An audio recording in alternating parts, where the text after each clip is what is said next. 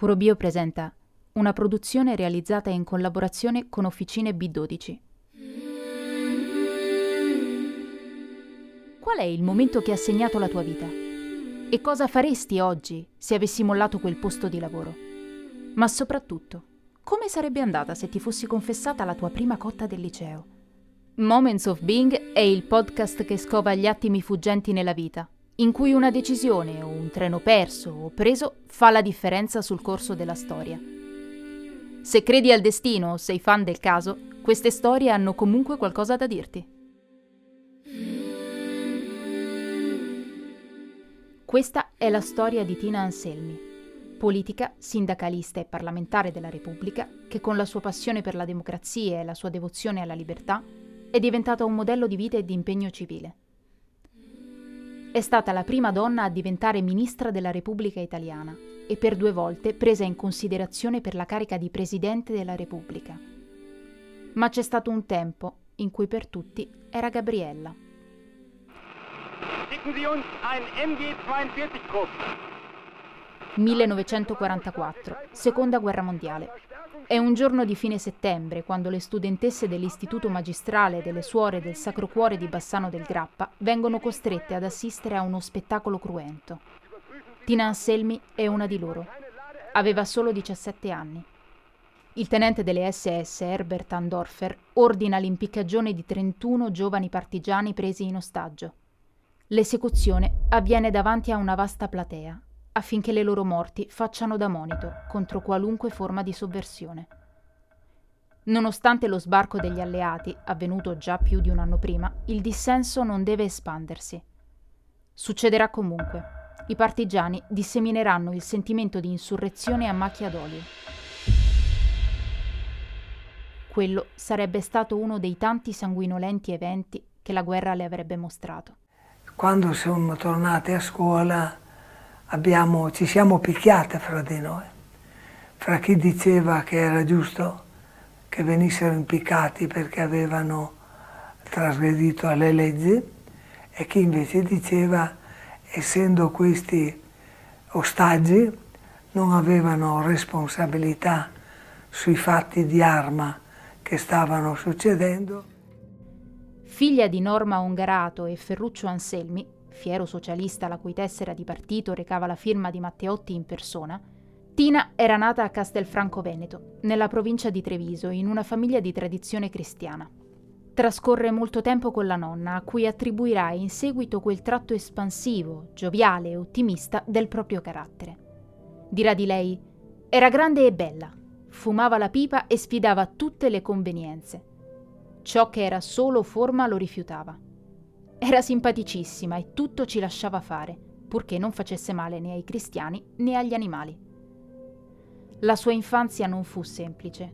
Tina comprese la durezza della vita sin da piccola.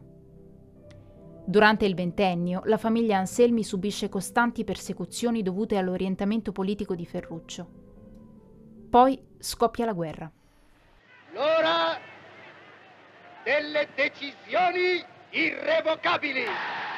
Il conflitto aggravò ulteriormente le condizioni economiche della famiglia e trascorse la sua adolescenza tra bombe e terrore, persecuzioni, fame e un clima tossico che logorava l'animo umano.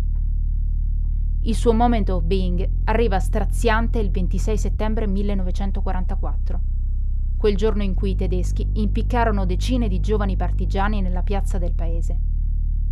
Nonostante questo, Tina guardava alla luce oltre la siepe decide di reagire a quelle atrocità. Nonostante la presenza degli alleati sul suolo italiano e l'apparato insurrezionale dei partigiani già ben rodato, sarebbe ancora occorso del tempo prima che le forze tedesche firmassero la resa. Io e anche altri dicemmo ma con questi fatti non è possibile che noi non facciamo niente. Per Tina quelle morti non potevano restare impunite. Quegli uomini violenti, privi di ogni briciolo di umanità, non potevano continuare ad agire indisturbati. E così Tina Anselmi decide di entrare nella resistenza e di prendere parte attiva nella lotta partigiana. Un compito estremamente rischioso che esegue sotto copertura. Per questo sceglie il suo nome di battaglia, Gabriella, in onore dell'arcangelo Gabriele, il messaggero di Dio. E tale era la sua missione, senza un paio d'ali, ma in sella alla sua bicicletta. Assume il ruolo di staffetta con l'incarico di portare ordini, missive e documenti di vitale importanza tra una brigata e l'altra. Durante quei lunghi mesi, Gabriella pedala per centinaia di chilometri ogni giorno, per mettere in collegamento le formazioni partigiane, trasportando stampa clandestina, armi e messaggi. Mediamente ogni giorno facevo dai 100 ai 120 km di bicicletta e quindi i miei copertoni erano sempre, noi dicevamo con le ernie, con i buchi, perché dovevo fare tanta strada. Attraversa il Veneto in bicicletta, ben conoscendo i rischi del suo compito. Il suo lavoro diventa prezioso, Gabriella diventa indispensabile e la sua vita è costantemente in pericolo. Ma lei affronta le giornate con temerario coraggio e dà il meglio di sé, per se stessa e la sua nazione. La guerra è finita. Ripeto, la guerra è finita. Quando la guerra si conclude a 18 anni, si iscrive alla facoltà di lettere dell'Università Cattolica del Sacro Cuore di Milano, ma non interrompe la sua attività politica.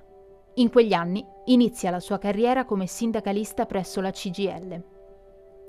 Dopo la laurea viene assunta come insegnante delle elementari e continua l'impegno in ambito sindacale. Nel 1950, alla fondazione della CISL, diventa dirigente del sindacato degli insegnanti elementari e inizia a preparare la sua lunga carriera al servizio della collettività. Tra il 1958 e il 1963 viene incaricata come rappresentante nazionale delle giovani della democrazia cristiana. Poi, dal 1968 e fino al 1992, resterà in carica ininterrottamente come deputato della Repubblica Italiana. Durante gli anni in Parlamento si dedicherà a diversi temi caldi, lavorando nelle commissioni per il lavoro e la previdenza sociale, gli affari sociali, l'igiene e la sanità. Nel 1975 Tina Anselmi guida la delegazione italiana alla prima edizione della World Conference on Women, promossa dall'ONU a Città del Messico. L'iniziativa delle Nazioni Unite segnerà un importante punto di svolta in merito alle priorità dell'agenda globale su temi riguardanti la parità di genere. Ma è l'anno successivo che accade qualcosa di completamente inedito. Il 29 luglio 1976, dopo 885 ministri uomini, Tina Anselmi è la prima donna nominata ministro della Repubblica. Le viene affidato il Ministero del Lavoro e della Previdenza Sociale. Ho piacere come donna e come primo ministro donna di avere proprio questo ministero. Un anno dopo, nel 77, è una delle prime firmatarie della legge per la parità salariale e di trattamento nei luoghi di lavoro una norma di legge che mira all'abolizione delle discriminazioni formali e sostanziali tra uomini e donne. La legge Anselmi viene approvata il 9 dicembre 1977 e vieta ogni discriminazione di genere per l'accesso a qualsiasi tipologia di impiego. Si sancisce così uno dei diritti fondamentali contenuto nell'articolo 3 della Costituzione italiana, della cui applicazione i legislatori non si erano preoccupati fino a quel momento. Tutti i cittadini hanno pari dignità sociale e sono uguali davanti alla legge, senza distinzione di sesso. La questione femminile, in fondo, non è solo una questione delle donne. Coinvolge la responsabilità di tutta la società e concorre alla tenuta di una democrazia salda e affidabile. Pur profondamente credente, il suo rispetto nei confronti dello Stato e della democrazia è ineccepibile. Non a caso impronta tutta la sua attività politica sul principio di laicità. Il 22 maggio 1978, come ministra della Sanità, firma la legge 194 per l'interruzione volontaria della gravidanza. Dopo la legge sul divorzio del 1970, è un passo ulteriore nell'affermare la libertà delle donne nell'esercizio delle loro facoltà.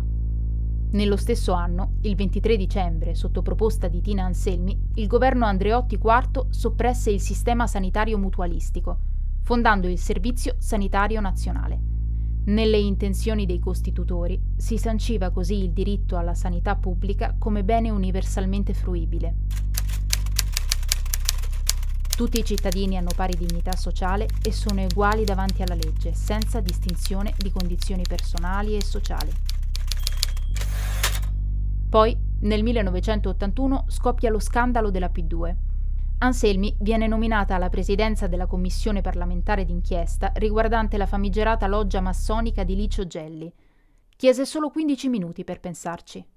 Poi accettò l'incarico, nonostante fosse consapevole della posizione scomoda che stava assumendo. I lavori durarono diversi anni, tempo in cui Tina Anselmi venne via via insultata e delegittimata, subendo un crescente isolamento politico anche da parte del suo stesso partito. Nonostante ciò, nella relazione parlamentare consegnata a fine lavori, Anselmi e i suoi colleghi analizzano con estrema lucidità le relazioni della loggia con gli apparati dello Stato e con frange della criminalità organizzata. Emerse così un grave vulnus introdotto nelle sedi dello Stato per condizionare con ogni mezzo la vita democratica della Repubblica. Negli anni immediatamente successivi, Tina Anselmi continua a proporsi come garante della Repubblica Italiana. Nel 1989 è presidente della Commissione nazionale per le pari opportunità. Nel 1997 partecipa alla commissione d'inchiesta sull'operato dei soldati italiani in Somalia e infine presidia la commissione governativa d'inchiesta sulle conseguenze delle leggi razziali per la comunità ebraica italiana, i cui lavori si concludono nel 2001. Articolo 3 della Costituzione italiana. Tutti i cittadini hanno pari dignità sociale e sono uguali davanti alla legge, senza distinzione di sesso, di razza, di lingua, di religione, di opinioni politiche, di condizioni personali e sociali. Il suo impegno politico è diventato un modello per la società civile, un simbolo dell'antifascismo e della vigilanza sui principi della democrazia. Si è spenta il 1 novembre 2016, poco dopo la mezzanotte. Lì, nel cuore del suo amato Veneto, nella terra che l'ha originata.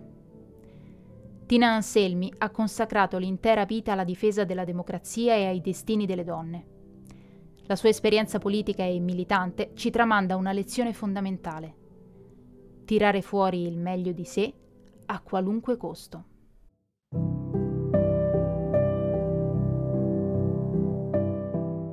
Moments of Being è un podcast di Puro Biocosmetics realizzato da Officine B12 scritto da Andrada Blaginu e Gabriele Rosato e letto da Giulia Tubili.